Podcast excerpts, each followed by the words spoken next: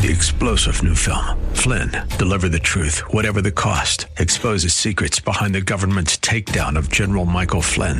Flynn knew what the intel world had been up to. He ordered the first audit of the use of contractors. This set off alarm bells. He told the truth. He was the most dangerous person for Donald Trump to hire. They had to get rid of Flynn. Flynn, deliver the truth, whatever the cost. Available now. Watch it today. Go to salemnow.com. Salemnow.com. Teaching is false if it produces a religion that is arrogant or separatist. Any teaching that encourages a person to identify with a narrow sect and regard the rest of the church as lost sinners is false teaching. Exclusiveness is a clear indicator that something is wrong. If a church teaches you that you have to be a member of that church or baptized by that church in order to be saved, there is something wrong. He doesn't pull any punches, does he? That's Pastor Leighton Sheely. He's the senior pastor at Church of the Highlands in San Bruno, and they're on the web at highlands.us. We're bringing to a close a message from the Sermon on the Mount series, which he called The Golden Rule and False Teachers. Here's Pastor Leighton. The Apostle Paul describes it in Galatians 5. The fruit of the Spirit is love, joy, peace, patience, kindness, goodness, faithfulness, gentleness, self control. So, in order to distinguish a true prophet from a false prophet, look at the fruit. The first one mentioned is love. Is their life and ministry full of love, God's love, the love that's defined and described in 1 Corinthians chapter 13? And do the people that they influence, their congregation, reflect that love? This last Wednesday, I had the chance to meet our new class for Discovering Highlands. And I asked the new people to introduce themselves, tell us their name, how long they've been attending, and what they like about Highlands. Almost every one of them said, when I stepped into the place, I could sense that this was a place filled with genuine Christian love. That's a commendation to our church family. So the first one is love, the second one is joy. Are they a joyful person? Are they surrounded by joyful people, people who are under their influence? And the third one is peace. Are, they at peace with God and at peace with others, or are they stirring up dissension and division and so forth? Patience. Are they patient in their dealing with the people? Well, and then there's number five is kindness. Are their actions and words kind? And do they influence those around them to also be kind? Or are they harsh? and critical and judgmental. The sixth one is goodness. Seventh one is faithfulness. The eighth one is self control. Is that church leader, that prophet, filled with the fruit of the Spirit? Now, we've talked a bit about false teachers. What about false teaching?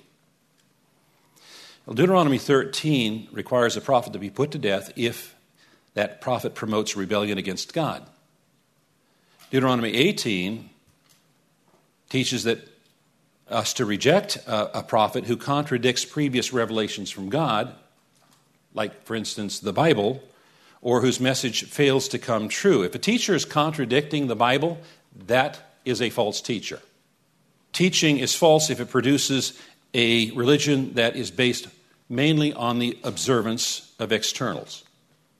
You know, it's possible to teach a religion that consists of going to church, uh, tithing and offering, reading the Bible, and so forth, and a person might do all of these things and be far from being saved.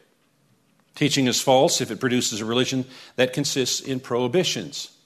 Thou shalt not. Thou shalt not go to the movie theater. Thou shalt not dance. Thou shalt not use makeup, and so forth. If a person could become a Christian just by abstaining from certain things, it would be a whole lot easier than what being a Christian really is, which is not abstaining from certain things, but doing things God's way. Teaching is false if it produces an easy religion or licentiousness. Licentiousness is using the grace of God as a license to continue in sin. Jesus said we're to take up our cross daily. Any teaching which takes the cross out of Christianity, pushes judgment into the background, or makes people think lightly of sin, that's false teaching.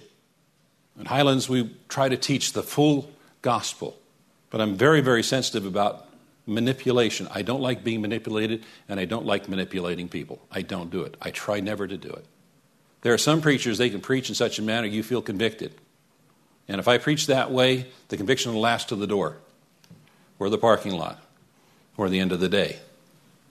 That's not real conviction. Real conviction that is life transforming comes from the work of God's Holy Spirit. Teaching is false if it produces an easy religion or licentiousness. A few years back, I was doing some channel surfing and came across a TV preacher. And I listened to what he had to say, and there was a little warning going off inside me, and I couldn't figure out what that was. So I was listening very, very carefully. He finished his sermon. I didn't hear anything that I could identify as contradictory to the scriptures. Happened several times. Each time there's this little alarm going off. I'm listening carefully. I don't hear him say anything that contradicts scriptures. And then one time on channel surfing, he's there, I'm listening. It happens to be the dedication of the new worship center. And he's saying thank you to people. That's appropriate. And then he says something. He says, I want to promise you that you'll never hear a confrontational thing from this pulpit. That's a paraphrase, but that's what I heard. That's when the alarms went off. They just sounded loud and clear. Because the problem wasn't what he was saying, but what he refused to say. See, a preacher who preaches the Word of God is going to be confrontational because the Word of God is confrontational. Can you imagine if he's standing in front of the, the mirror on Sunday morning shaving and God taps him on the shoulder and says, Hey, I want you to preach this? He says, Well, God, I can't preach that. It's confrontational. I made a promise. He has to make a decision if he's going to obey God or keep his promise. There are some promises a preacher, a pastor, should not make. Be sensitive and learn to hear the prompting of the Holy Spirit. Teaching is false if it produces a religion that is arrogant or separatist. Any teaching that encourages a person to identify with a narrow sect and to regard the rest of the church as lost sinners is false teaching. Exclusiveness is a clear indicator that something is wrong. If a church teaches you that you have to be a member of that church or baptized by that church in order to be saved, there is something wrong. A few years back, I received a call from a family in the church. They asked me to come right away because their son was being drawn into one of the local cults. And I sat down. I, I was thankful that he was willing to talk with me. And uh, I listened to him, and then I started asking him questions. I said, This person in the Bible, or that, was that person saved? Yeah. How about this person? Yeah. So I went through a, a list of people from, the Bible, and then I went into the, the people that he knew that had, come and, and, and, and gone, had died. And I said, What about this person? Yeah. I said, Well, according to your church's theology, those people in the Bible couldn't have been saved because they weren't part of your church, and your church has only been around for about 30 or 40 years. And he stopped and he thought about it, he connected dots, he realized he was being led into false teaching. So, any kind of exclusiveness is a cue that there's something wrong. Arrogance is a really big cue that something's wrong. And uh, sometimes the arrogance can be doctrinal. When I say that, this is what I mean. I think all of us want to believe that whatever it is that we believe is true. It doesn't make any sense for us to choose to believe something we know not to be true. There are some things that are the basic essentials of Christianity.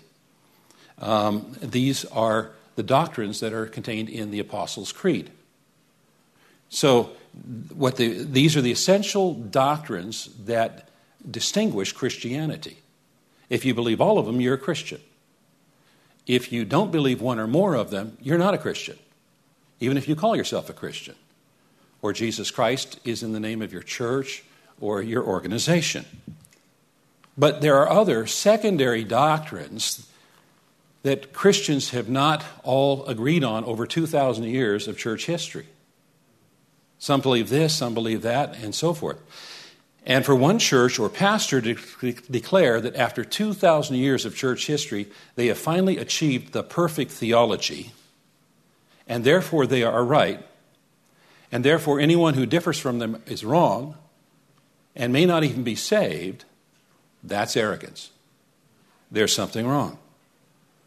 One of the things that I'm alert to when I'm introduced or meet a new pastor is arrogance.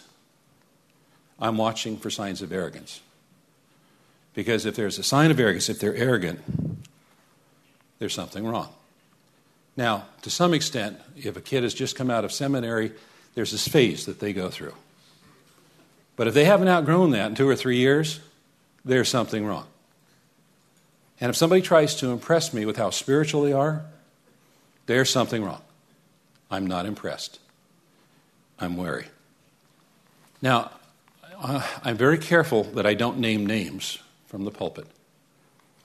But what I want to do is provide my congregation with information from the Bible so that they can discern for themselves a true prophet from a false prophet.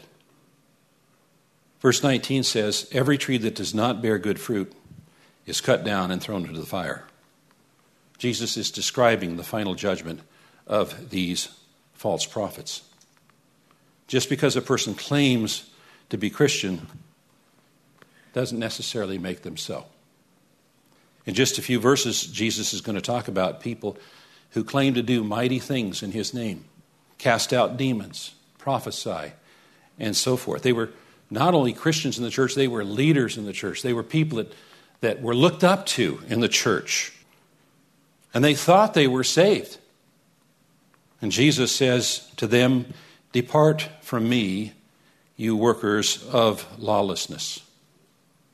These leaders were not leading people down the narrow way, they were leading people into lawlessness. One of the greatest dangers is self deception. The scribes and Pharisees fooled themselves into believing that they were righteous and right, when in fact they were not. It's possible to know the right language and the doctrines and the rules and still not be saved. What really matters is what path you're on. And there are only two paths. So, your homework this week, should you choose to accept it, is daily to ask God to help you discern if you're on the narrow path. And ask Him to clarify if you have deceived yourself into thinking you're on the narrow path when in fact you're on the wide path. Would you like to talk with someone about that homework assignment? You can certainly give us a call at Church of the Highlands in San Bruno. This, by the way, is a broadcast outreach of that church. We call it Verse by Verse, and our teacher is Pastor Leighton Sheely. I'm Mike Trout. The phone number at the church is 650 873 4095. We would appreciate the opportunity to interact with you at 650 873 4095. If you'd prefer to check us out on the web, you can find us there at highlands.us. That's highlands.us. Have a great rest of your day and come back tomorrow as we once again open the Word of God and study verse by verse.